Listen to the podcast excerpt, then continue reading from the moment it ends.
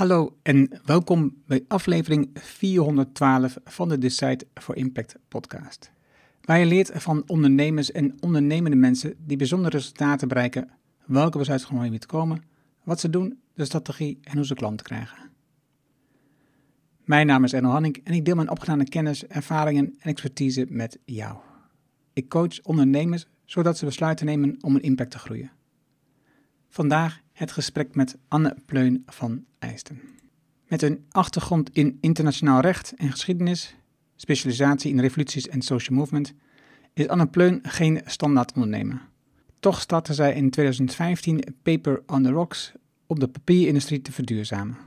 Al van kinds af aan is ze fel gekant tegen het argument, zo doen wij dat niet eenmaal. Als ondernemer wil ze laten zien dat een onderneming juist kan en zou moeten bijdragen aan een gezonde en inclusieve wereld. Paper on the Rocks is om die reden al sinds de oprichting een gecertificeerde B Corporation. Een heel interessant gesprek over hoe je nou, je bedrijf meer open kunt maken, meer kwetsbaar kunt zijn, transparant kunt zijn, zodat je ook hulp kunt vragen en een beetje een andere wereld kunt creëren. Supermooi gesprek. Laten we beginnen. Welkom bij Decide for Impact, de podcast waarin je leert van ondernemers en experts die een positieve, duurzame bijdrage leveren aan mens en omgeving. Met persoonlijke verhalen die je helpen om impactbesluiten te nemen voor jullie bedrijf. Dan nu, jouw business coach, Erno Hannink. Welkom in een nieuwe podcastaflevering. Dit keer spreek ik opnieuw met Anne Pleun van Eijsden. Hi Anne. Hi, leuk om er weer te zijn. Oké, okay, ik heb je al opnieuw gevraagd voor de, uh, de podcast. A, omdat we vaak leuke gesprekken hebben die super interessant zijn, waar anderen ook deelgenoot van mogen zijn. Dat is één. Er is ook in de tussentijd, dat was ook in januari, was dat uh, begin het jaar, januari twintig drieëntwintig. Uh, is er weer veel gebeurd in jouw wereld, in jouw omgeving. Dus ik ben ook weer benieuwd naar die ontwikkeling. En daar ben ik eigenlijk het meest benieuwd naar. De vorige keer dat we spraken, of eigenlijk in de tussenperiode, hebben we het gehad over misschien dat jouw rol zou veranderen als, als directeur, C E O of hoe je ook, wat de, wat de benaming ook precies is. Hoe, hoe, hoe staat het daar nu mee? Hoe, hoe ben je daarin verder gekomen? Dat is eigenlijk nog steeds een zoektocht. Want toen wij elkaar spraken, toen was ik eigenlijk net terug van uh, een heel revalidatietraject. En kwam ik eigenlijk terug in mijn eigen bedrijf alsof het allemaal nieuw was. En ik wist zelf ook nog niet hoe ver mijn herstel zou gaan. Uh, dus dan moet je alle opties open houden. Van ja, ben je nog wel de juiste persoon voor de positie? Wat is nu de, wat zijn de verhoudingen nu binnen het team? Wie draagt wat? En heb ik ook heel veel gesprekken gevoerd met verschillende mensen die eventueel uh, mij konden aanvul- aanvullen in de organisatie of zelfs een deel konden overnemen van de organisatie. En eigenlijk kwam ik er gaandeweg ook achter dat, ja, dat ik zelf wel weer heel veel kan. En ook wil doen. Uh, uiteindelijk ken ik natuurlijk de geschiedenis van een bedrijf wel het beste. Dus het zou gek zijn om helemaal hier weg te gaan. En dat allemaal te laten liggen. Uh, aan de andere kant ja, ben ik nog steeds wel op zoek naar een partner die, uh, die hier mee wil draaien. Uh, en zijn daar ook nog steeds wel gesprekken over. Maar die kosten altijd tijd. Want je moet toch met elkaar ver- verkennen van ja, welke kant ga je dan op? Wat zijn de verwachtingen van iedereen? En dat vind ik heel interessante gesprekken. En geeft ook wel aan dat de organisatie in, in de tijd dat ik er niet was, volwassener is geworden. Ook omdat die is gegroeid. En een gegroeide organisatie brengt ook weer nieuwe problemen met zich mee. Waarvan ik zeker weet dat andere mensen er op termijn beter mee om kunnen gaan dan ik. En dat is, dat is de uitdaging hè, als ondernemer. Om te weten wanneer is iets nog wel mijn kracht? En, en wanneer niet? En hoe los je dat dan op? Ik vind het, ik vind dit een ingewikkelde. Hè? Dus, um, ik denk dat... Je hoort eigenlijk, denk ik, in, dit, uh, um, in deze problemen waar mensen, ondernemers tegenaan lopen, twee oplossingen. Hè? Dus, dus de ondernemer die zoekt een, iemand die dat beter kan en gaat zelf een andere plek kiezen in het bedrijf. Of de ondernemer gaat zich ontwikkelen en... Nou ja, er zijn drie opties. De ondernemer gaat zich ontwikkelen en, um, en gaat gewoon dat toch doen. Of, uh, of het gaat mis. Op het moment valt niks en het gaat gewoon mis. Maar waarom zeg jij dat jij... Waarom denk jij dat je dat op dat vlak niet zou kunnen ontwikkelen? Of dat, waarom ik niet zou kunnen ontwikkelen op dat vlak? Ja. daar, daar ligt niet echt mijn passie, heb ik gemerkt. Uh, ik denk dat als je een organisatie echt groot wil maken, qua omvang, qua omzet, qua personele bezetting en reikwijdte, heb je iemand nodig die daar een uitdaging in ziet. En waar ik een uitdaging in zie is altijd, er is nog niks, we gaan iets maken. En ik heb dus ook de afgelopen tijd verkend voor mezelf, um, waar liggen nu voor mij de uitdagingen in deze organisatie waar ik energie uit haal. Want ook doordat ik heb gezien hoe beperkt, hoe kort mijn leven is en hoe beperkt mijn energie misschien nog blijft, uh, dan wil ik daar wel juiste keuzes in maken, ook voor mezelf. En dus mijn energie bewaken. En dan merk ik dat uh, wij zijn bijvoorbeeld bezig met nieuwe papiersoorten ontwikkelen. Die zijn er nog niet. En dat geeft me zoveel energie. En dat is eigenlijk uiteindelijk ook waarom ik Paper on the Rocks was begonnen. Omdat ik vind dat we die industrie moeten veranderen. En dat zijn telkens plukjes van de industrie die je aanpakt en die je gaat veranderen. Maar dat bestaat binnen de, de grotere uh, organisatie die Paper on the Rocks is. Wat gewoon een commerciële organisatie is. Die ook moet groeien. En daarbij merk ik dat mijn uh, leercurve daarin waarschijnlijk te langzaam zal zijn, als ik daar eerlijk over ben, dan dat de organisatie dat nodig heeft. Dus daar kunnen we niet op gaan zitten wachten. En, en persoonlijk zou ik dat niet eens willen. Want ik vind het veel te leuk om ook, ja, ik wil ook nog een heleboel andere dingen doen in mijn leven. Ik wil ook nog uh, een boek schrijven in mijn leven bijvoorbeeld. En uh, ik ben ook nog betrokken bij een stichting. En dat, dat geeft mij energie.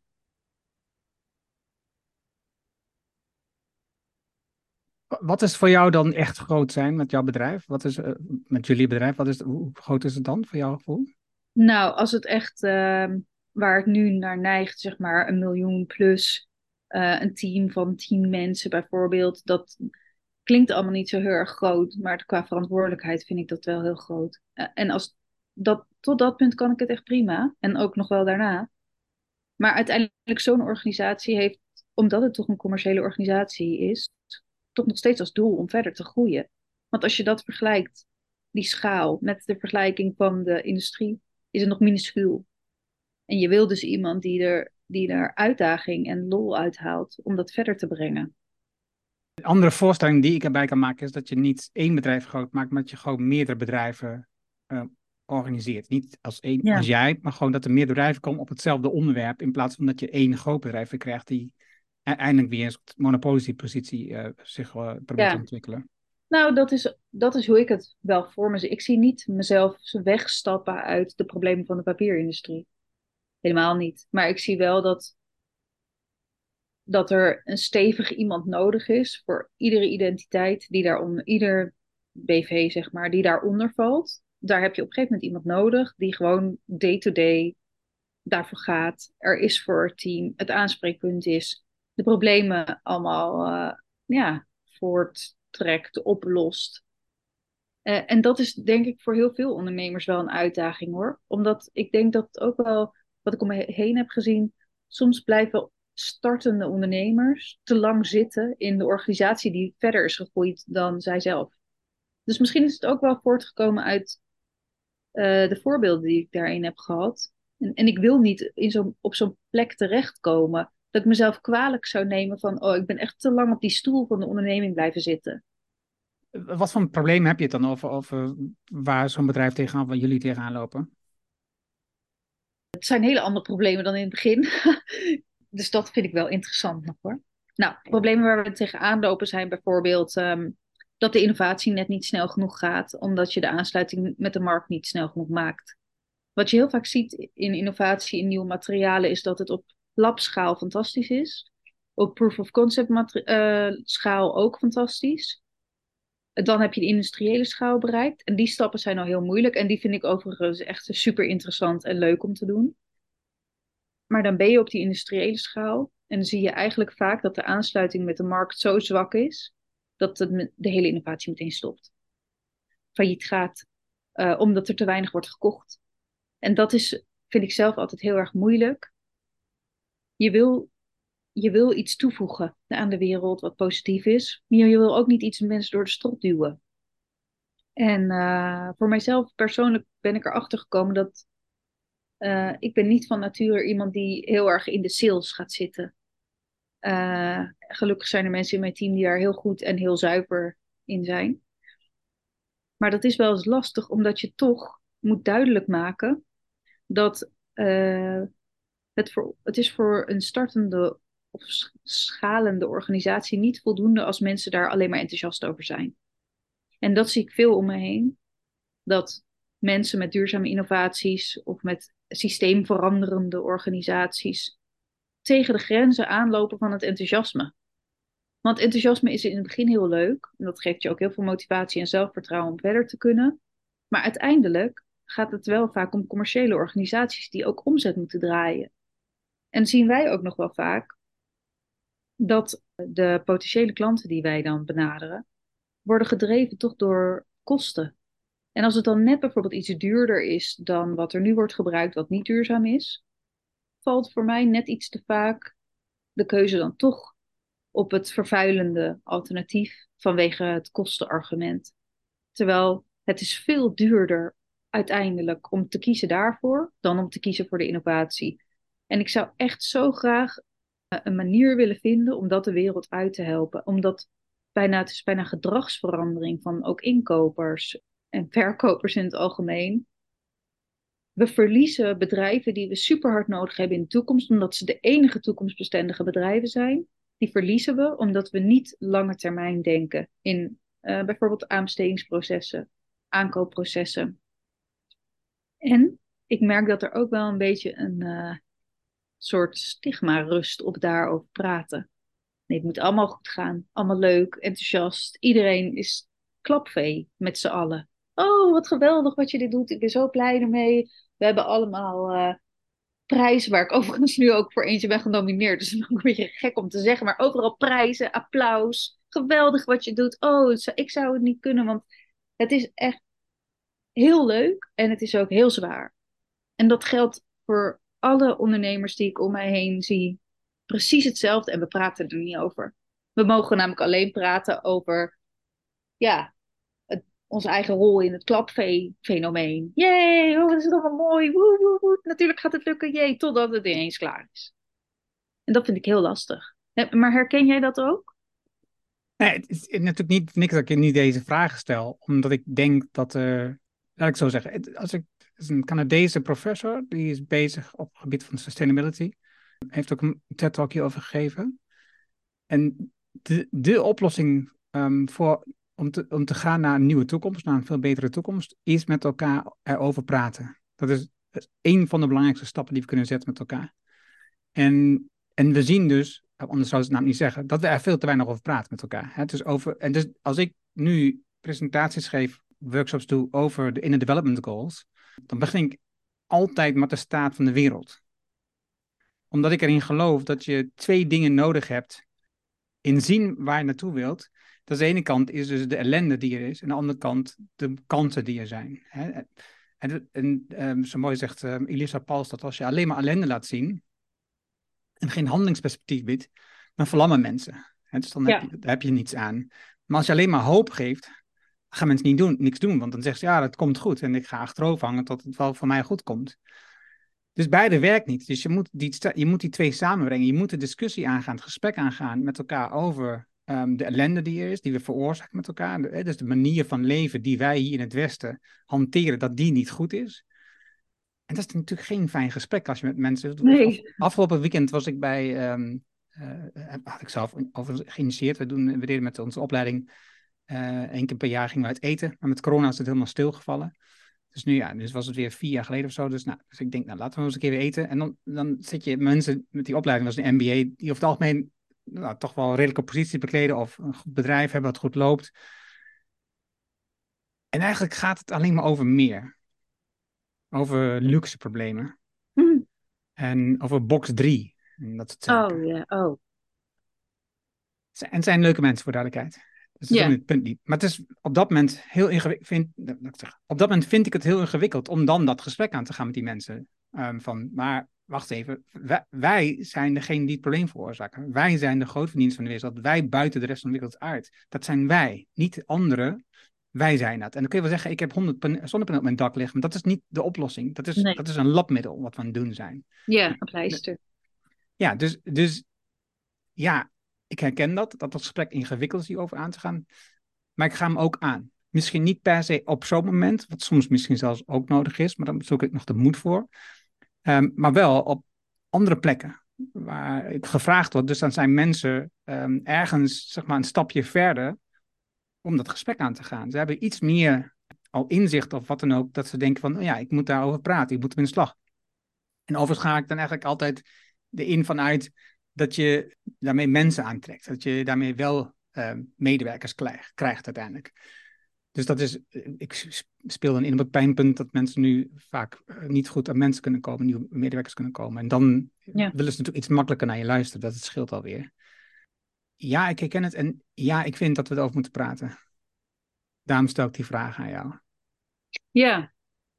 Ja, ik zit me nou ook te bedenken van hoe vaak heb ik andere mensen hierover zien praten. Of heb ik het, bijvoorbeeld LinkedIn is ook vol met geluiden. Tenminste, ik denk dat ik er ook extra gevoelig voor ben geworden.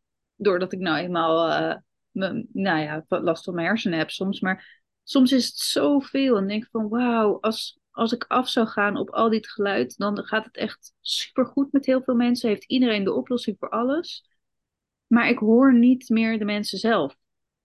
En vanochtend, uh, ik heb het geluk dat ik ook dat ik veel mentoren heb. Uh, en ook dat ik mentoren heb die eerlijk met me zijn.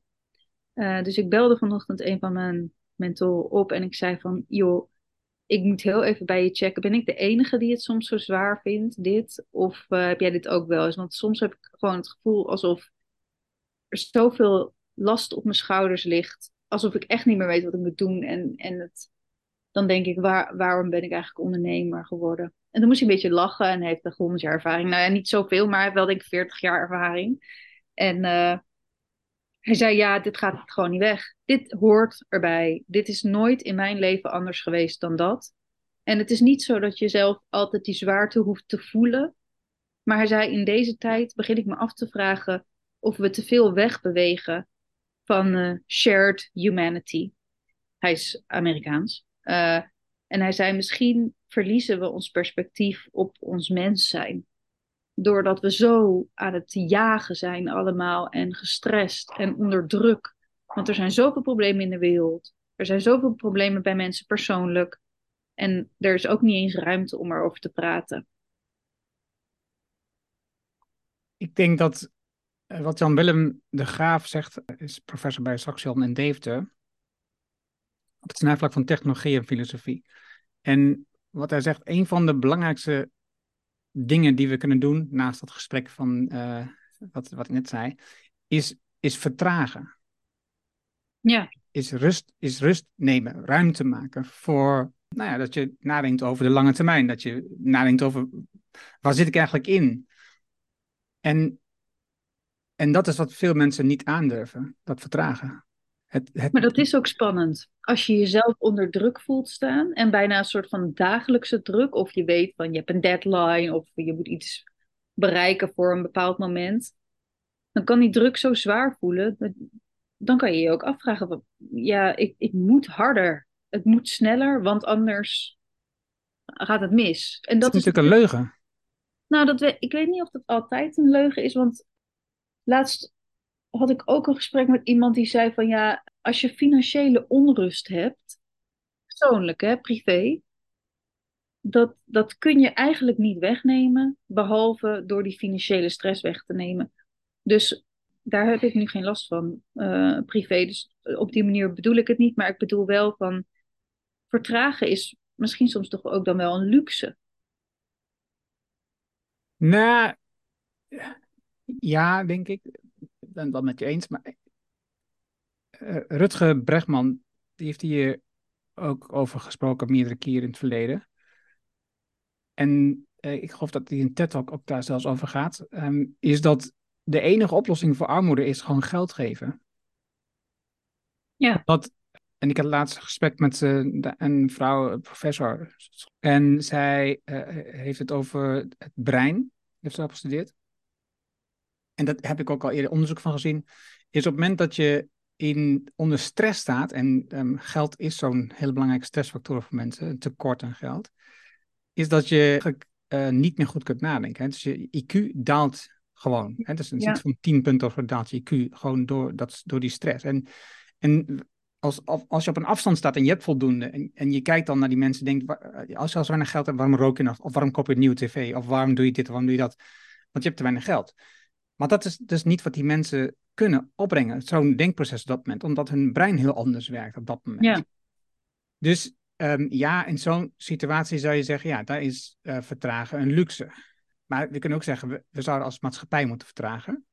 Hè, dat ja. de overheid ook meer ruimte neemt om naar die situaties heel goed te kijken. En veel meer persoonlijker dit moet organiseren in plaats van in spreadsheets uh, werken.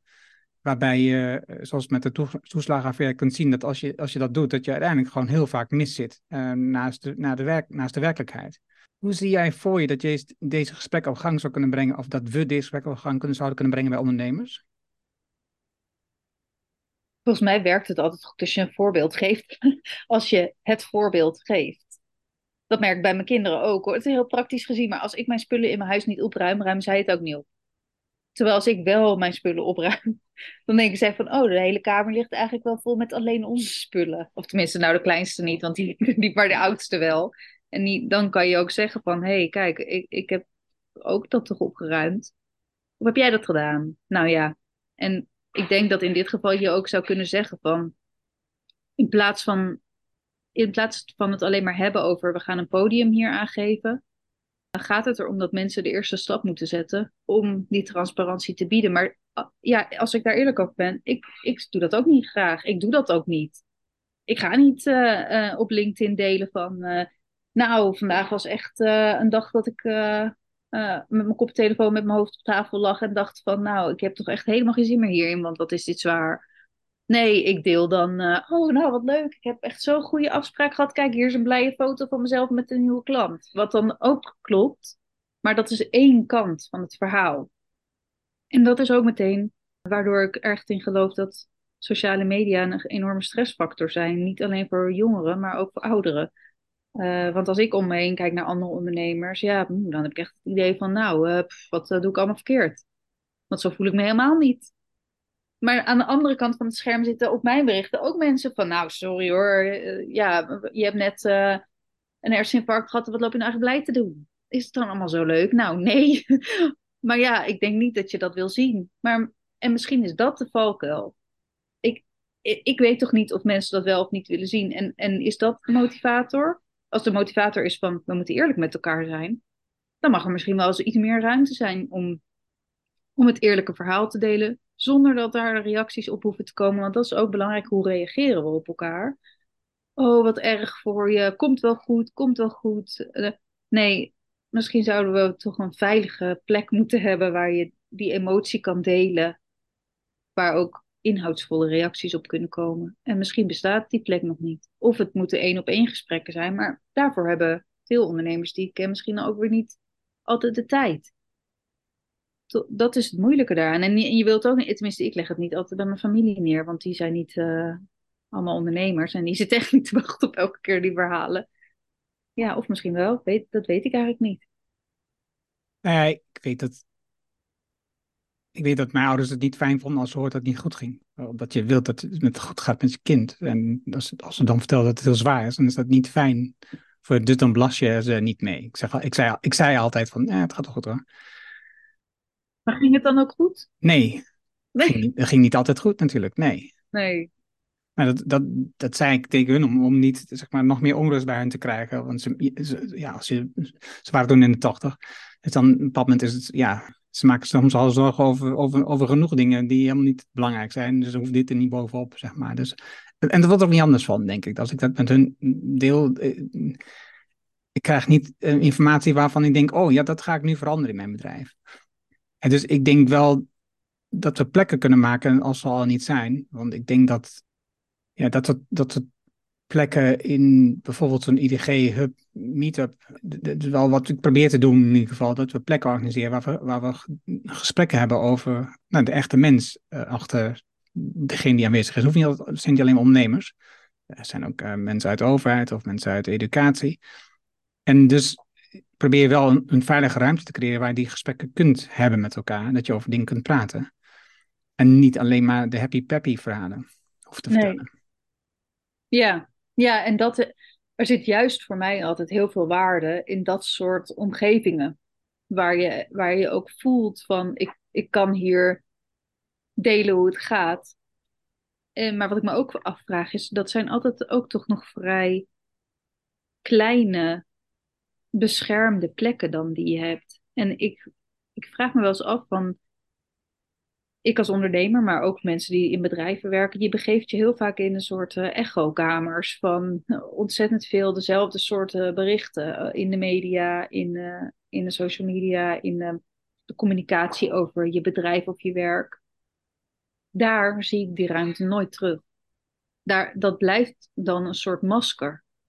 En wat ik hier in mijn eigen organisatie aan de binnenkant probeer, is om dat in ieder geval weg te halen. Je komt naar dit bedrijf als je hele zelf, zonder dat maskers. En tegelijk naar buiten toe heb ik dat meestal wel. Ik, maar intern hier niet hoor. Iedereen weet precies hoe het met me gaat eigenlijk. En ik meestal ook van hun, als ze daar die ruimte willen nemen. Maar dat is voor mij heel erg belangrijk. Dat, dat je... ja. Het zou voor mij heel veel waarde toevoegen als je in die zakelijke wereld wat van dat onmenselijke weg kunt halen. Want het maakt het werk zwaarder. Maar het is ook wel een luxe probleem waar we het over hebben. En dat, dat steekt me soms ook. Dat ik denk van, waar heb je het nou over? En wat verwacht je dat dit dan leuk moest zijn altijd? Want ik heb net zelf heel erg aan de lijve ondervonden dat het leven is helemaal niet per se iets om leuk of fijn of zacht te zijn. Maar ik denk dat het hier nu wel heel scheef getrokken is. Zakelijk. Ik zat, er, ik, ik zat twee dingen te denken. En de eerste waar ik, wat me te binnen schoot was de uitgever N N publishing. Die kreeg een blad uit, dat heet Neue Narratief. Dat is een Duitse uitgever. Het is opgezet door um, Sebastian Klein. Die heeft een aantal verschillende bedrijven gehad. En zijn laatste, voorlaatste bedrijf, dat was Blinkist. Wat hij recent uh, zijn aandeel verkocht heeft. En overigens in een stichting gestopt heeft. En als je kijkt naar hoe hij omgaat met dit proces, dan zie ik wel in zijn magazine, A, gaat het magazine vaak over nou ja, uh, milieu of ecologie of over mensen. En dus over medewerkers, hoe je dingen kunt veranderen en verbeteren in je bedrijf. Maar ze zijn ook wel open over de prestaties van het bedrijf, van de organisatie, hoe het er financieel voor staat. Waardoor het weer makkelijker wordt om op een bepaald moment bijvoorbeeld je contributie te volgen voor de bladen. Omdat, ja. je, omdat je dan als lezer ziet dat het, dat het niet kan. Weet je? Dat ja. het niet uit kan. Dus ik denk dat het, ik denk dat het waardevol is voor je bedrijf als je wel transparant communiceert. Ook als het niet eenvoudig is. Ja, weet je wat ik daar een goed voorbeeld van vind? Is wat uh, Pieter Pot ook recentelijk heeft gedaan, hè? Ja, dat vond ik echt knap. En, en zo transparant, van een, van een soort transparantie die ik mis heel vaak. En er, kwam, er kwamen ook reacties op van, nou, is dit nou nodig? Uh, van, uh, nou, dat had je echt op een andere manier moeten oplossen. Je belast je klanten ermee. Maar je ziet aan de reactie van de meeste mensen, dat is, dat is helemaal niet de reactie. Dat is ook niet mijn reactie als ik dat zie. Dan denk ik van, oh ja, hoe gaan we dit regelen? Natuurlijk wil je dat helpen, want natuurlijk wil je dat het doorgaat. Ja, dan geloof ik wel weer in dat de meeste mensen gewoon inherent goed zijn of zo. Van, ja, maar als je er niet over spreekt dat het niet goed gaat, kunnen mensen ook niet helpen. En bij Pieter Pot vond ik het zo sterk dat ze super helder maken hoe je kan helpen. En eigenlijk in feite kost het je ook niks. Het bracht je zelfs wat. Nou, dat vond ik zo sterk en knap gedaan. Want daar zitten ook gewoon mensen die diezelfde stress hebben ervaren. Die ik ook wel eens ervaar. Of vaak ervaar. Uh, maar die dan op zo'n manier mee omgaan. Dat, dat vind ik knap. Als je die ruimte uh, voelt en neemt. Hoe zou je dat kunnen organiseren? Voor mij? Mm-hmm. Ja, nou, dat... Uh... Voor mijn organisatie vind ik dat lastig, omdat wij vooral voor grote organisaties natuurlijk werken en niet voor uh, individuele consumenten. Uh, maar ik denk wel dat wij vaker met onze potentiële klanten uh, of bestaande klanten die nieuwe orders willen plaatsen, helderder kunnen communiceren over wat het betekent als bijvoorbeeld die order niet doorgaat. Of als zij kortingen vragen. Daar, daar spreken we eigenlijk nooit op zo'n manier over, van wat doet dat dan eigenlijk voor de organisatie? Maar ik denk dat ik er ook gewoon niet de oplossing voor heb. Als ik hem had, had ik hem al geïmplementeerd. ik, ik zelf denk dat het helpt om, om gewoon op dit vlak gewoon ook te beginnen met gewoon transparant communiceren over hoe het ervoor staat, hoe de dingen georganiseerd zijn, wat er aan de hand is. In het voorgesprekje hadden we het even over dat je eh, dat, dat, dat soms een orde, zeg maar, op een euro prijsverschil met een vervuilend product misgaat. Ja. En dat je liever die mensen gewoon eigenlijk even um, een flinke trap tegen hun schenen zou geven en eigenlijk de waarheid wil zeggen van, ja, weet je wat je aan het doen bent? En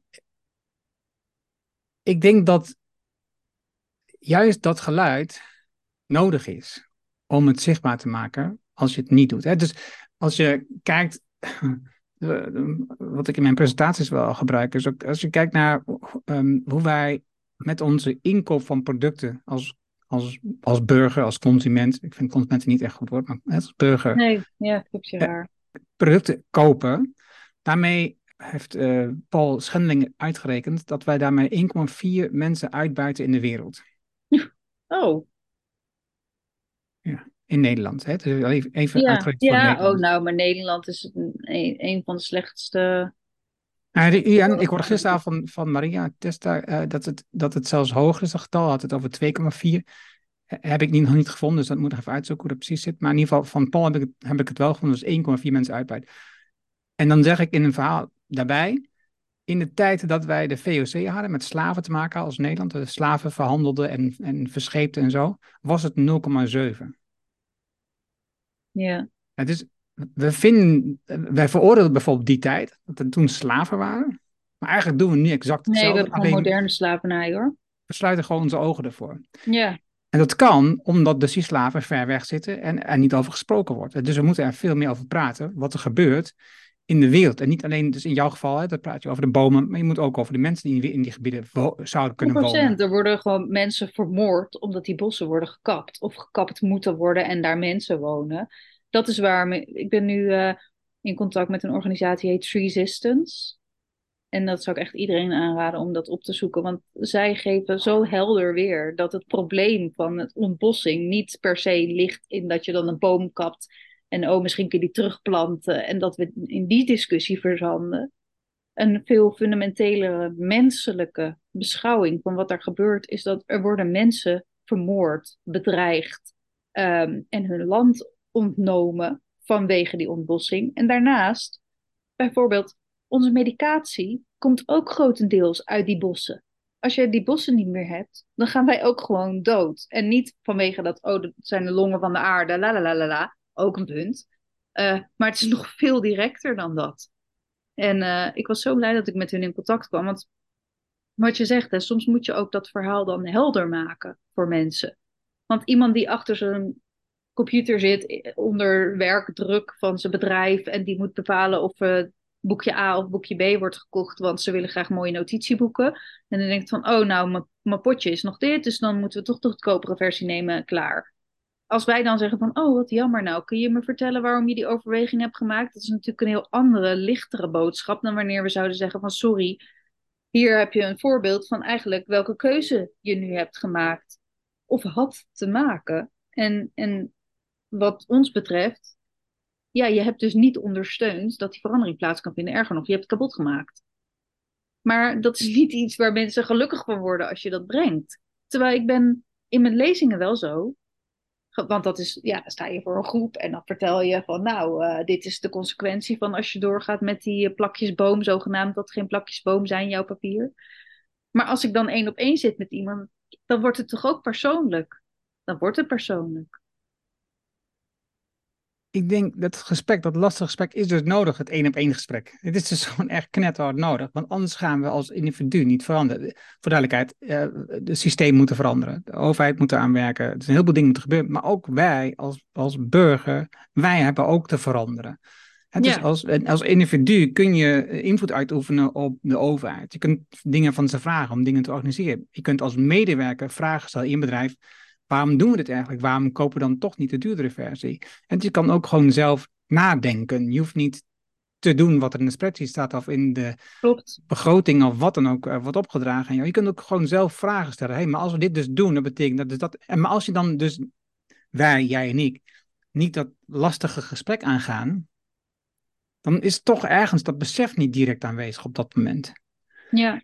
En natuurlijk is het een lastige boodschap, maar de nog veel lastigere um, niet vertelde boodschap is de ellende die het veroorzaakt als ze gewoon doorgaan met bestellen zoals ze nu aan het doen zijn. Ja. En eigenlijk vertel je niet per se het verhaal, omdat ik denk dat dat ook meetelt. Dat gevoel dat je dan dat vertelt omdat je um, dan wilt zeggen, ja, je mag alleen bij ons bestellen, dat is de enige goede oplossing. Dat is eigenlijk niet wat je wil. Je wil gewoon nee. dat we stoppen met dat proces. En maakt niet uit of je nou bij ons komt, een concurrent, maar ga in ieder geval niet nee, dat, dat doen. Precies. Ja, precies. En, en dat is ook soms de pijn die ik daarin voel als ondernemer in een, in een groep ondernemers die allemaal iets goeds proberen te doen voor de wereld. Dat ik soms het gevoel heb dat we elkaar concurreren. Doordat we allemaal in die stressfuik zitten van uh, straks val, vallen we om en wat dan met de wereld. Terwijl daar tegenover staat een hele grote groep bedrijven, die geven daar niet om. Die walsen over iedereen heen en die worden ook niet verantwoordelijk gehouden voor hun acties. En inkopers worden ook niet verantwoordelijk gehouden voor het inkoopgedrag op die manier. Dat wordt heel vaak economisch beoordeeld. En daar geloof ik ook heel sterk in dat je ook als organisatie ervoor kunt zorgen dat je mensen de ruimte voelen om die goede beslissingen te maken. Door die K P I's bijvoorbeeld te veranderen waar mensen als individu op worden beoordeeld. Want dat is ook een stressfactor waar ik me echt van bewust ben. Als jij wordt beoordeeld op hoeveel geld kun je besparen of hoeveel potjes kun je overhouden aan het einde van het jaar. Is een heel andere dan wanneer je meekrijgt van hoeveel positieve impact heb je gemaakt op de wereld. Of uh, hoeveel uh, bomen heb je laten staan. Dat, zo kun je daar ook naar kijken. Naar het menselijk kapitaal in plaats van dat je kijkt naar menselijk kapitaal als geld. Mensen zijn in jouw bedrijf ook mensen. Ik, we zijn niet de robots. Ja, sterker nog. Ik denk dat het, overigens, Kate Jansen, die had een mooie term. Die had het over uh, biorobots hierover. Dus uh, zijn we, zijn we biorobots of zijn we mensen? Wat, is, wat, ja. wat, wat willen we? Ja, een goed punt. Ja, en, en, want we hebben het nu over uh, mensen in jouw bedrijf. Dat gaat veel verder. Ja. Want het gaat ook in, over de mensen in de bedrijven van jouw toeleveranciers, hoe kijk je daarnaar? Ja, ja. He, dus, dus het, de, de, en, en alle consequenties die ermee te maken. Maar als je bijvoorbeeld van de H R bent, niet van de H R bent, hoe, hoe zit het dan met die mensen bij jouw leveranciers? Of hoe zit het dan bij jouw klanten? Hoe lang hebben die dan last van jouw product? Als ze het afval nog hebben bijvoorbeeld, ik noem maar wat. Dat is al H R, maar als je het inkopen, kun je zeggen, oké, okay, maar je hebt dan goedkoop ingekocht. Maar hoe zit het dan met die materialen? Wat doen die dan precies? Ja. Waar komt het dan vandaan? Wat gebeurt er dan daar precies? Wat, is, wat, heeft, wat heeft de consequentie van het goedkoop werven, van die, het, het, het krijgen van die resources? Wat is daar dan nodig voor in die, in die omgeving, de G I N S? Ja, en als je nog een stap verder gaat, hoe zit het met de transparantie in dat soort gesprekken? Want bijvoorbeeld gisteren, ik heb het hier liggen, want ik ben nog van plan om daar iets op LinkedIn over te zetten. Dit, moet ik niet merken. Maar dit is een uh, zakje van uh, wraps. En het zakje ziet eruit alsof het van papier is gemaakt. Het is ook groen, om dus de illusie te wekken dat dit allemaal heel duurzaam is. En or- organic zit er ook heel groot op. Nou, over het eten kan ik niet per se klagen hoor. Maar wel over de verpakking. Want er staat dus achterop een heel stuk lagere klimaatimpact. Ook in het groen. Uh, we willen een sustainable toekomst voor eten. En daarom hebben we voor deze verpakking tweeëntwintig procent minder C O twee uitgestoten. Omdat we hernieuwbaar materiaal hebben gebruikt en minder plastic. Dus ik dacht, oh nou wat zou dit dan zijn hè? Als het dus hernieuwbaar is. Nou, even verderop geven ze dat aan. Namelijk de voorkant. Dit dingetje is vijftig procent plastic, vijftig procent papier. En de achterkant is vijftig procent, honderd procent plastic. Wat je dus moet doen als consument, als, als klant, is zelf dit uit elkaar trekken. Helemaal moet je heel moeilijk scheuren, want je ja, krijg je niet los, want dat is de bedoeling. Want anders zou die in de winkel ook open scheuren. Dus ik denk dat je moet knippen.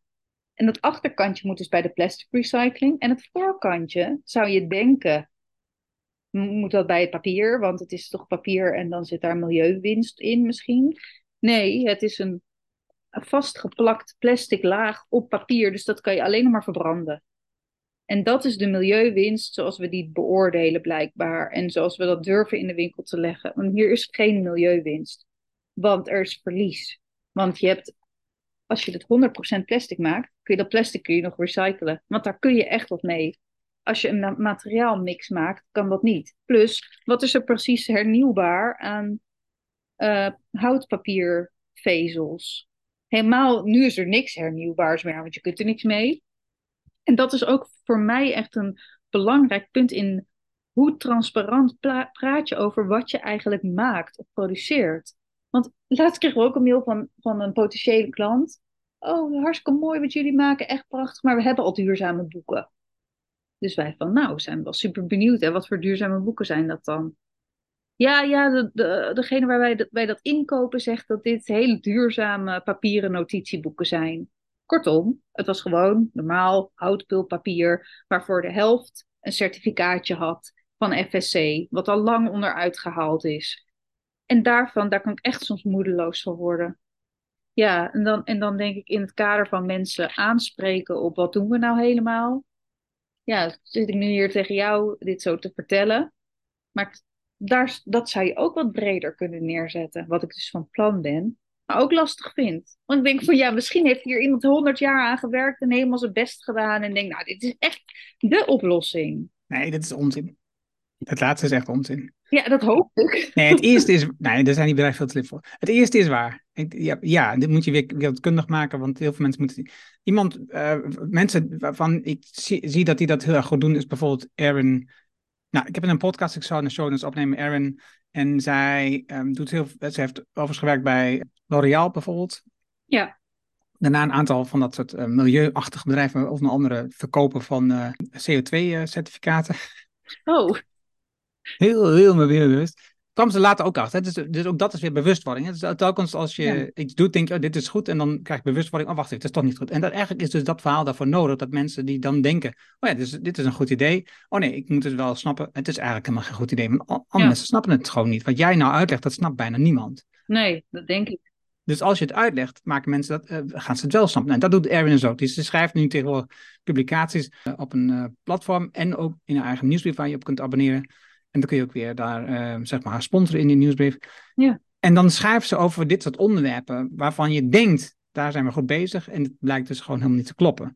Ja. En het zijn meer van dat soort mensen. Want die mensen hebben we nodig om voor, voor elk individu duidelijk te maken. Oh, wacht even, daar zit nog heel veel scheef. Wat kan ik daaraan doen? Wat, dan nog? Wat kan ik daaraan veranderen?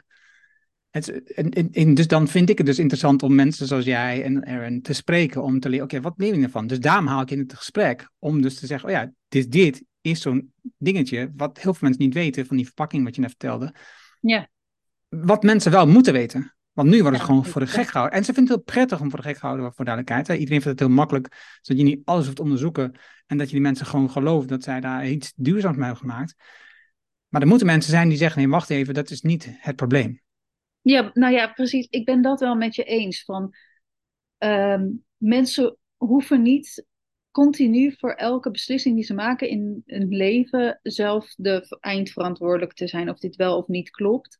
Maar de disbalans is nu zo groot dat ook in de hele communicatie over je klimaatfootprint en dat soort dingen de zwaarte wordt gelegd bij individuen, terwijl de zwaarte moet liggen bij organisaties. En natuurlijk, organisaties mogen fouten maken, mogen ruimte nemen voor verdere verbeteringen, maar dit mag niet.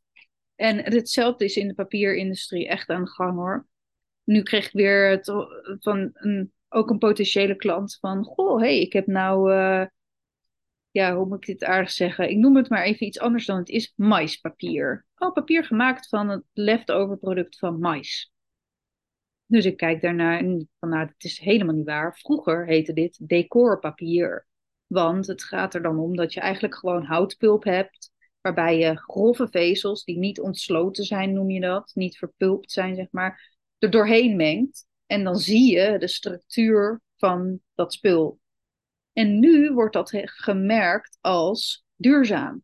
Maar er is niks duurzaams aan, want je hebt nog steeds bijna, ja, zeg maar misschien tien procent minder houtpulp nodig, omdat je er iets doorheen me- mengt.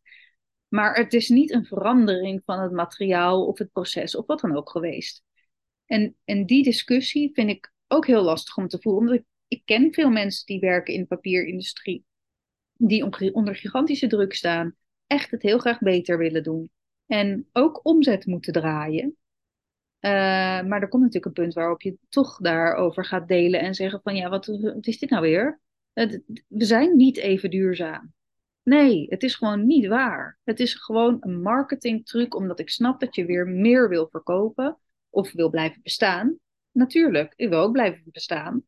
Maar laten we wel even transparant zijn naar de mensen met wie je contact hebt, wat je hun aan het verkopen bent. Hoe moeilijk is dat nou? Ik zeg ook heel eerlijk over het steenpapier van, nou, steenpapier wordt gebonden met H D P E. Oh, wat is H D P E? Nou, dat is een plastic variant. Is dat een goed idee? Nou, voor nu is het het idee. En voor de toekomst, nee, dat kan beter. En daar werken we aan. Daar hebben we ook allemaal onderzoeken naar gedaan. Weet precies hoe dat moet. We hebben schaal nodig. Geef je die schaal? Nou, meestal dan niet. Want dan hebben we een concurrent die precies hetzelfde materiaal maakt en zegt, dit is bioafbreekbaar. En dan kan ik hoog en laag springen en zeggen dat het helemaal niet waar is, wat het niet is. En dan zit je dus... Ja, dan zit ik ook in een vorm van stress. Want dan denk ik, ja, kan ik beter ook maar gaan zeggen dat het bioplastic is? Want dan kan ik wel blijven bestaan. Terwijl ik ondertussen ook nog de research doe naar nieuwe papiersoorten. Wat daar helemaal niet gebeurt. Want daar is het gewoon, dit is de heilige graal. En ik vertel maar wat ik wil, want dan verkoop ik meer. Dat is met dit ook. Ze hadden ook gewoon eerlijk kunnen zeggen, we hebben maar wat gedaan met de verpakking, want het ziet er leuk uit. Nou, dat klinkt wel heel raar. Ja, maar dat doet niemand. Want dat helpt, helpt je commercieel gezien niet. Nee. Oké, okay, dat uh, interessante aanvulling hierop, denk ik, is... Jij bent um, van de week in gesprek geweest, en dat, ik weet dat nu, omdat ik jou maandag sprak, uh, rondom B Corp. En daar hebben we in ons voorgesprek ook even kort over gehad, over B Corp. Ja. En ik, ik, ik blijf bij B Corp hele... Een, een tweeledig gevoel houden. Hè? Dus ja. Aan de ene kant denken, oké, okay, we hebben een systeem waarin wordt duidelijk gemaakt, oké, okay, dit zijn bedrijven die werken op een bepaalde, bepaalde duurzame manier. Wat onduidelijk is. Maar je hebt heel veel punten waar je moet aan voldoen en dan krijg je een score. Ja, ja. En, um, en, en dus dan mee, daarmee word je echt getoetst of je werkelijk zo duurzaam bent. Aan de andere kant denk je, ja, dit, dit is gewoon, dit is gewoon een, een I S O-achtig systeem. Als je maar de vinkjes zet, dan krijg je die normering. En iedereen kan uiteindelijk dat voor elkaar krijgen. Die de vinkjes zet, als hij maar de organisatie zo goed inricht. Hoef je helemaal geen duurzaam product voor te maken. Nou ja, daar... ik uh, vind dat ook soms zo. Maar ik heb natuurlijk zelf ook die certificering doorlopen. En ik weet dat je alles tot in detail moet kunnen onderbouwen. Uitleggen. Uh, rapportages moet je neerleggen bij hen. Dus het is niet zo dat je zelf kan aanvinken en dan... Uh, hoop dat je er doorheen komt op je blauwe... Oh nee, ogen. Dat is niet wat ik bedoel. Maar je kan, je kan wel het zo organiseren dat je... Grotendeels. Nou ja, kijk. Het, uh, wat mijn uh, vraagteken er soms bij is, is ook B-Lab, wat een stichting is. Hè, die B-Lab Global is een stichting. Um, heeft het nodig om te bestaan dat daar omzet in zit. Want anders kunnen ze dat werk allemaal niet doen. Wat wij wel allemaal nodig hebben, dat organisaties ter verantwoording worden geroepen en scherp worden gehouden. Um, en wat er volgens mij dan soms ontstaat, is de neiging om grote organisaties te willen certificeren, zodat er voldoende omzet is. Uh, want je betaalt, naar, je betaalt je lidmaatschap, zeg maar, naar hoe groot je organisatie is. En op zich vind ik daar wat voor te zeggen.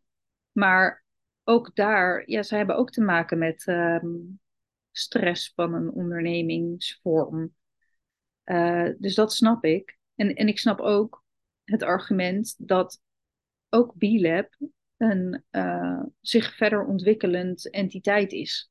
Het is niet alsof wat bij andere certificeringen soms zo is, van dit is de certificering, zo blijft het.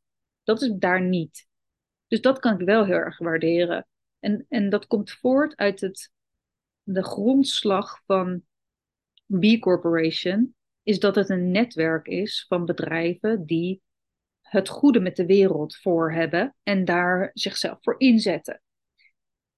Als het goed is. En, en dit is nu waar het spanning, spanning ontstaat. Ze groeien. Want ze moeten groeien. Want anders kun je niet blijven bestaan. Maar met welke bedrijven ben je aan het groeien? En wat zijn de motivaties van die bedrijven om betrokken te zijn? En wat blijft er dan over van het netwerkgevoel, wat in het begin heel sterk was, toen het kleiner was. Wat automatisch anders wordt als je groter wordt. Als er grotere bedrijven bij zitten, als er bedrijven bij zitten die bijvoorbeeld... Niet de, als er mensen bij zitten die niet de eigenaar zijn van een bedrijf. En vijf jaar hier zitten, vijf jaar daar zitten, wat allemaal prachtig is. Daar heb ik echt niks op tegen. Um, dat kan wel zo'n community kleuren. Omdat er niet dan een hechte band ontstaat. En, en dat is de zoektocht van B-Lab en B Corporation en de mensen in dat netwerk. En daar ontstaat sowieso wrijving. Dat ontstaat nu, dat heeft eerder plaatsgevonden, ook rondom de certificering van Nespresso. En ik geloof Evian, uh, waterflessen, was toen op een gegeven moment vanuit Dopper ook heel veel boosheid over. En, en deels snap ik dat, heel goed zelfs.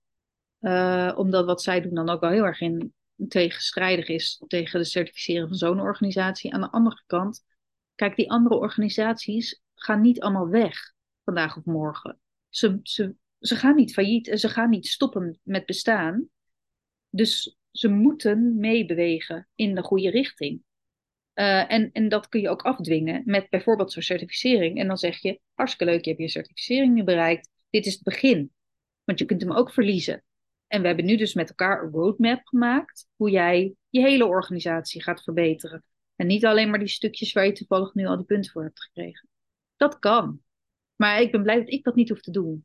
Nou, ik, ik weet niet hoor. Ik vind het... Ik, ik snap, jij vindt het ook ingewikkeld. Maar wat je nu zegt, als je kijkt naar het Evian, ik weet, dat kan nooit. Je kan nooit uh, B-Corp gecertificeerd. Dat kan niet. Je bent gewoon... Je hebt water in een fles gestopt dat helemaal niet nodig is. Nou, maar in sommige gebieden van de wereld is dat... Ja, sommige... Maar, maar wat doen we? In de westerse wereld geloven we in dat, dat water in een fles gezonder is dan dat uit de kraan komt ondertussen. Hè? Dat is, ja, dat wat, is belachelijk. Ik word er boos van, merk ik. Dus dat is niet, niet wat ik wil. Nee, maar dat ben ik met je eens. Kijk, maar bijvoorbeeld, hè, als ik kijk naar een heleboel gebieden in de wereld waar waterschaarste is, waar het water niet zuiver genoeg is om uit de kraan te drinken, daar heb je dat nodig. Maar je hebt misschien... Dan kun je andere manieren bedenken dan het gewoon in flessen stoppen van een liter die je over de hele wereld verscheept. Van Fuji die je over de wereld wordt verscheept, het slaat gewoon echt helemaal nergens. Coca-Cola, nee, maar... de grootste vervuiler in de wereld, omdat zij plastic flessen op die manier organiseren. Slaat nergens op. Nou, Coca-Cola is ook een bedrijf wat de meeste water onttrekt aan heel belangrijke gebieden in de wereld, waar daardoor waterschaarste ontstaat. Dus nee, ik, kijk, ik, ik bevind me wat dat betreft helemaal aan jouw kant. Dus ik, ik ben het helemaal met je eens. En... Ja, maar dus even nog, want ik dat, waar, waar ik naartoe wou met het verhaal, is dus dat ik denk dat in zo'n geval, als je dan zegt, ja, die certificering zou kunnen helpen om dat, om dat, om dat om te keren. Ik denk dat de overheid er moet ingrijpen op zo'n moment. Ik denk dat je regels moet opstellen die dat voorkomen. En dat is niet, daar, moet niet, daar hoeft niet een commerciële organisatie. Nou, dat je bijvoorbeeld zegt, we gaan gewoon niet meer toestaan dat we plastic, water in plastic flessen stoppen en over de wereld verschepen. We gaan niet meer toestaan dat we um, op, lange, op korte afstanden vluchten uh, organiseren. Terwijl we dus uh, met de trein kunnen gaan. Hè? Want die, die sponsoren als overheid natuurlijk ook gewoon, ja, bijvoorbeeld. En zo kun je echt dicht van dat voorbeeld nemen, waarbij de overheid gewoon kan ingrijpen om gewoon regels op te stellen, waardoor het gewoon duidelijker wordt voor iedereen die dingen koopt, wat wel en niet goed is. In plaats van dat ze met, met marketing wijsmaken, zoals je net aangeeft in de verpakking van dat dingetje, dat zij dus groen bezig zijn, omdat zij ook willen bijdragen aan de vergroening van de wereld. Want dat, ja, is namelijk marketingtechnisch fijn, waardoor je meer omzet realiseert in plaats van dat je kapot gaat. Onzin. Die mensen die verdienen al zoveel geld, slaat nergens op. Nou, weet je wat ik soms ook een uh, interessant argument vind, is van... Uh... Um, als je kijkt naar die, naar die wet en regelgeving, van ja, uh, maar wie gaat dan bepalen wat er dan vastgelegd zou moeten worden? Of dan wordt een soort communistische blabla van bovenaf. En dat, dat is zo'n uh, kapitalistische gedreven inslag van wat een overheid is. Want uiteindelijk um, hebben we met elkaar besloten dat we... Uh, dat we een democratie hier in ons geval een goed idee vinden. En dat je dus je stem geeft, zodat je wordt ook beschermd voor een heleboel dingen.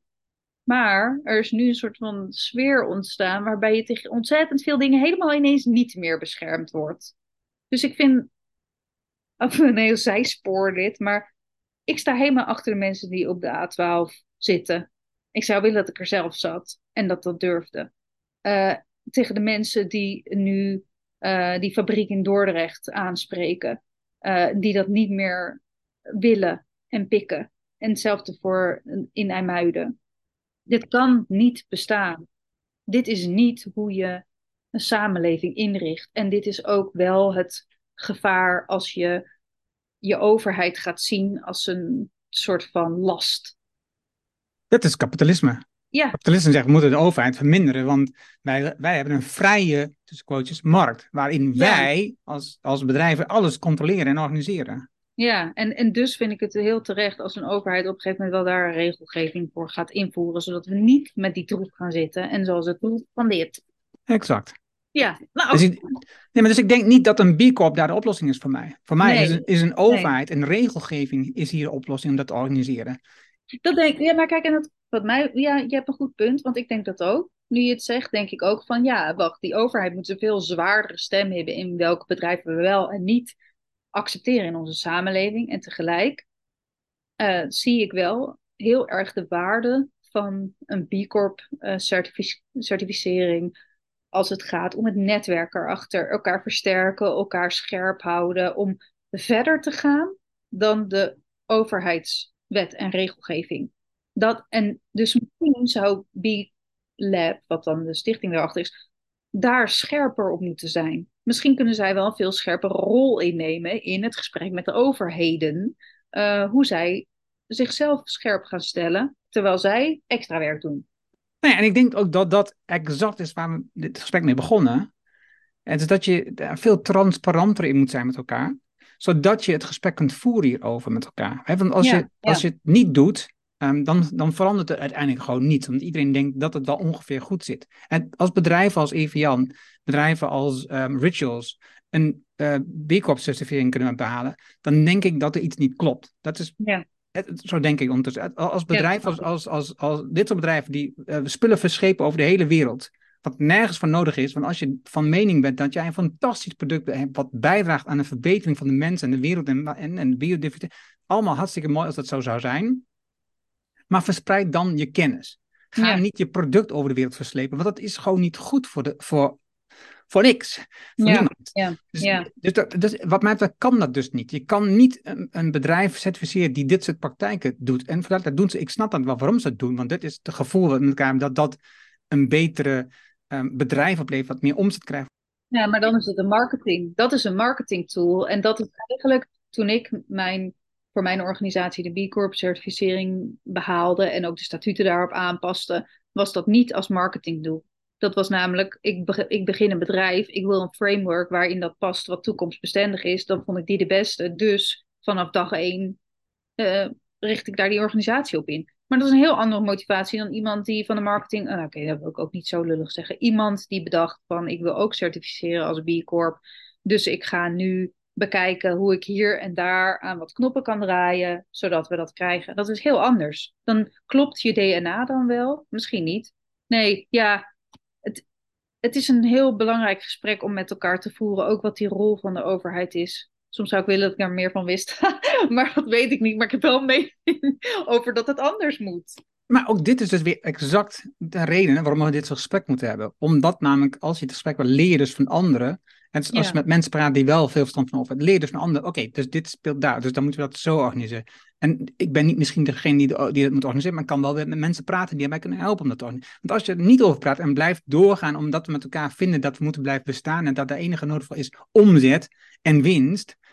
Dan zijn we dus verkeerd bezig. Want dat is, want dat is exact dezelfde kapitalistische focus ja. um, die die grootbedrijven hebben. Dat is niet de reden waarom wij bestaan met elkaar. Nee, nee, dat is ook zo. Nee, en dat is wel voor, klein, voor kleinere organisaties een dagelijkse uitdaging om toch je hoofd boven water te houden. Terwijl je dat allemaal tegelijk probeert te doen. De meer dan double burden zou ik hem willen noemen. Hm.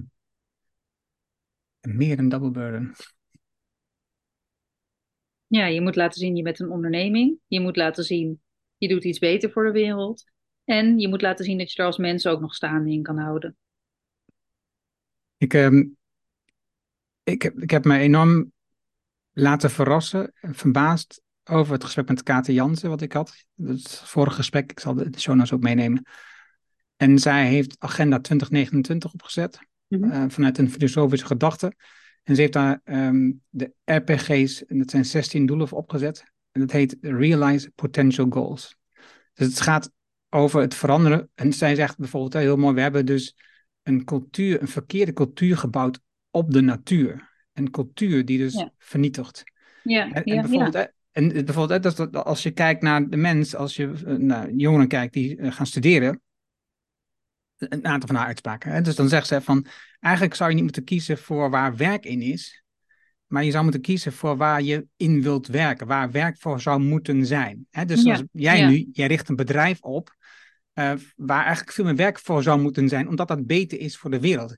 Ja. Is niet eenvoudig, Datzelfde geldt voor als je een studie kiest voor een, een, iets waar werk in zou moeten zijn. Dan heb je dus niet direct een baan als je van school komt van wat we met elkaar allemaal verwachten.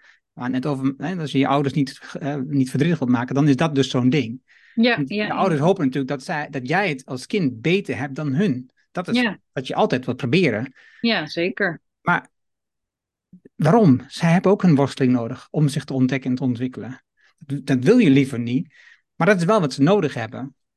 Ja, ja, dat denk ik ook wel. Tot op zekere hoogte. Nou ja, dat, dat, dat weet je dus niet. Dat is, namelijk, nee. dat is namelijk de worsteling van het kind en niet jouw worsteling als ouder. Nee, dat is ook zo. Nee, dat is ook zo. Ja, ja. Ja.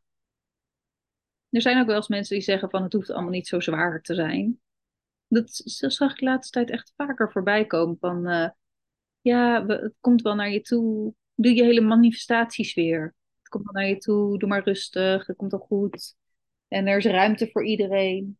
En daar geloof ik dus niet in. Er is nu niet een sy- systeem waarin er ruimte is voor iedereen op een... Uh, hoe noem je dat? Ik zou zeggen waardevolle... Waar, ja, een waardevolle, eervolle manier. Dat, dat is er niet. En dat is gemaakt. Ja, precies. De ruimte is er, is er wel... Ja, alleen we hij... hebben het zo opgezet dat het, niet, dat het lijkt alsof die niet meer is. Nee, en dat die misschien ook wel in feite er niet is. Want je kan wel iets studeren waar, omdat je vindt dat daar ruimte in moet zijn. Of dat daar werk in moet zijn. Ben ik het totaal mee eens. En, en dan vraag ik me altijd af van praktisch gezien. Hoe? En, maar dat is natuurlijk iets wat je als samenleving op kunt lossen. Want dat zijn keuzes. Ja, nou... Dat is hetzelfde, dat is hetzelfde het, het, het, om, daar door, om dat voor te beduren, dat is hetzelfde eigenlijk met de worsteling waar jij zit en jouw collega's mee zitten. Ja. Dat je worstelt met overleven. Dat slaat nergens op. Hier zou je als samenleving wat moeten doen om dat te ondersteunen. En dus, ja. dus bedrijven um, die dus echt aan het werk zijn met een betere toekomst en de huidige, uh, het huidige systeem ontwrichten, die hebben ondersteuning nodig om dit te realiseren. Ja, dat moet je doen met uh, maatschappelijke middelen, wat mij betreft. En niet alleen baseren op omzet en winst. Want, dan is ja, namelijk, want dat is namelijk heel ingewikkeld. Want dan zul je het eigenlijk altijd ontberen en altijd verliezen van die grote partijen die er al zijn. En die het op een oneerlijke manier doen, waardoor ze dus een commercieel, financieel voordeel behalen. Ja. Dus dit, gaat nooit, dit krijg je nooit werkend. Ja. Nee. Daar heb je, daar heb je maatschappelijke middelen voor nodig om te zeggen, nee, we gaan die mensen helpen om te verzorgen dat dat bovenop komt liggen. Zodat die producten... dan wel aantrekkelijker, dan wel in de mind van mensen de juiste producten zijn. Ja. Ja, en dat is het vraagstuk. Hoe krijg je dat voor elkaar? Nou, in ieder geval met elkaar dit soort gesprekken te hebben. Ja. Um, met elkaar over praten. En met elkaar nadenken. Gezamenlijk in groepen. Um, uh, hoe heet het? In uh, plekberaden of in... Um, uh, hoe heet het ook weer? Nu is van ons. Uh, nu is dan ons. Hoe heet het ook weer? Burgerberaden. Ja, ja. Dat je samen nadenkt over dit soort onderwerpen.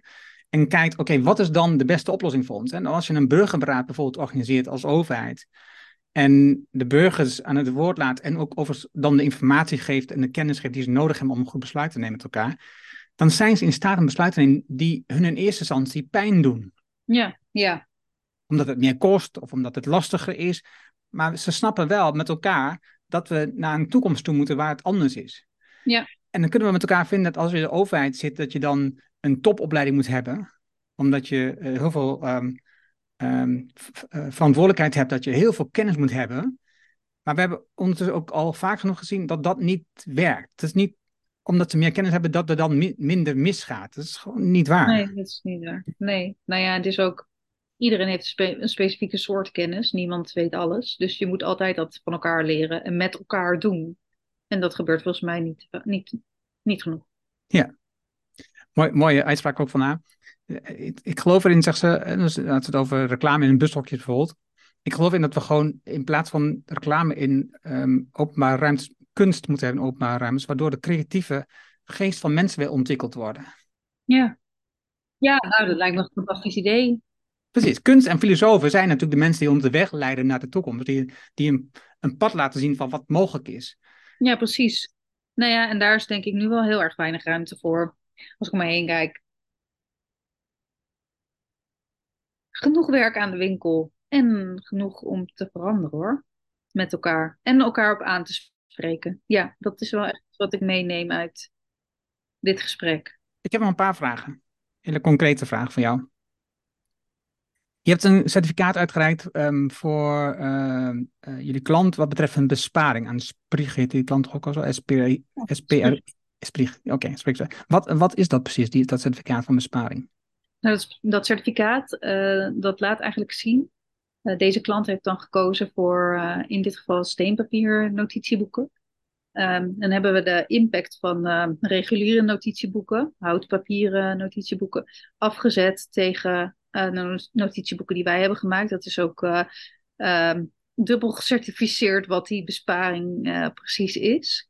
Um, en dat kunnen wij dus in kaart brengen voor de hoeveelheid boeken die die persoon of dat bedrijf dan heeft uh, uh, vervangen door onze boeken.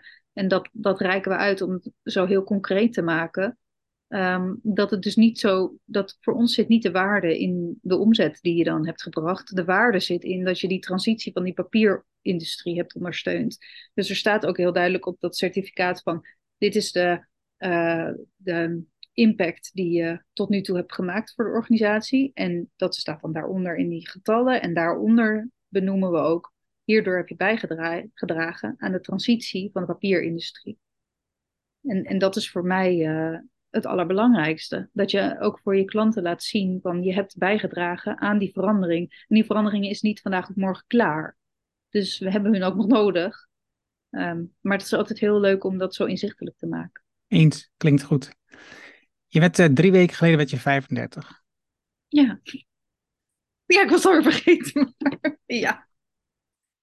Um, en afgelopen zomer heb je geschreven aan je manuscript. Dus ja. Niet helemaal af. Maar heb je een idee wat je daarmee gaat doen ondertussen? Heb je iets, ga je het uitgeven? Heb je een beeld voor jezelf? Ja, ik, uh, ik wil dat heel graag uitgeven, dat boek. Uh, het manuscript is nog niet af, inderdaad wat je zegt. Het is ook wat lastig soms, uh, omdat het wel...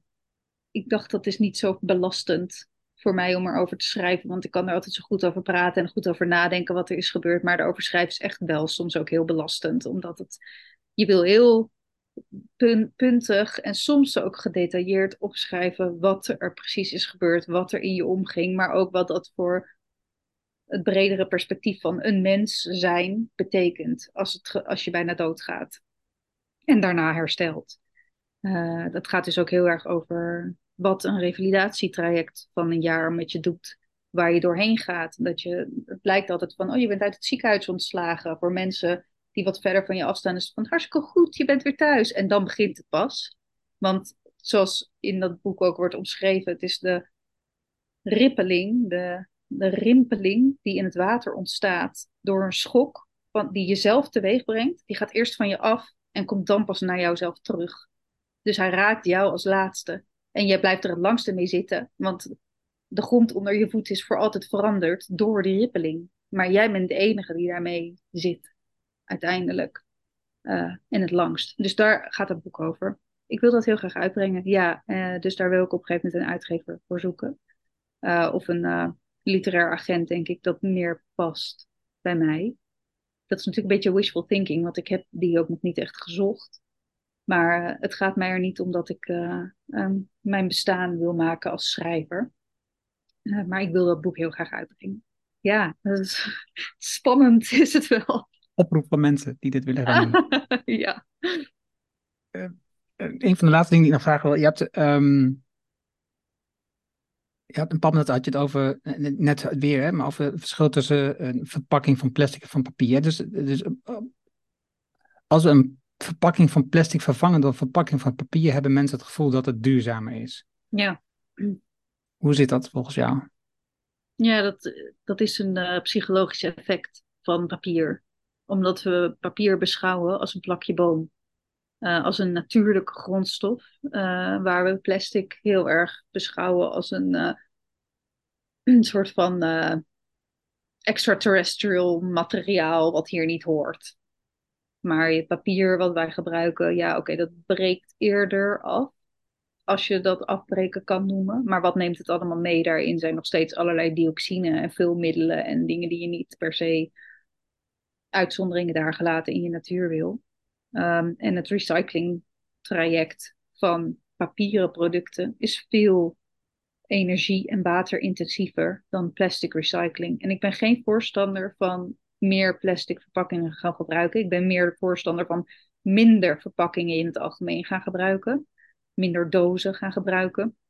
Maar dat is een verhaal wat niet aantrekkelijk is voor de uh, papieren verpakkingen-industrie. Hè? Die is gigantisch en die blijft groeien. En die leunt op het argument dat bomen een hernieuwbare grondstof zijn. En dit komt uit een oud narratief waarbij we bossen beschouwen als een grondstof waar we oneindig van kunnen nemen omdat bomen teruggroeien.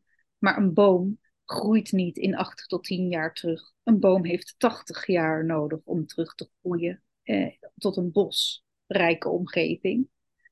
Dus dat is niet, dat klopt niet, dat verhaal. Um, dus wat we volgens mij het beste kunnen doen is minder verpakkingen. En als je al verpakkingen moet gebruiken, moet je kijken naar uh, herbruikbare uh, verpakkingen bijvoorbeeld. Of verpakkingen gemaakt van afvalstoffen, afvalstroom. Maar in afvalstroom is het probleem dat die vaak niet in aanraking mogen komen met voedsel. Wat ik ook snap, want dat weet ik ook niet. Uh, en dan kun je dus weer terechtkomen in de vraag, is het dan niet beter om, uh, om plastic recycling te optimaliseren? Ja, het, het, het is heel ingewikkeld en het wordt nu neergezet, wat me stoort, alsof het niet ingewikkeld is. Want we vervangen papier, uh, plastic door papier. Met tasjes, zo'nzelfde discussie geweest. En dan hebben we overal papieren tasjes die eerder breken, minder lang meegaan, minder gewicht kunnen dragen uh, en uiteindelijk ook problemen veroorzaken.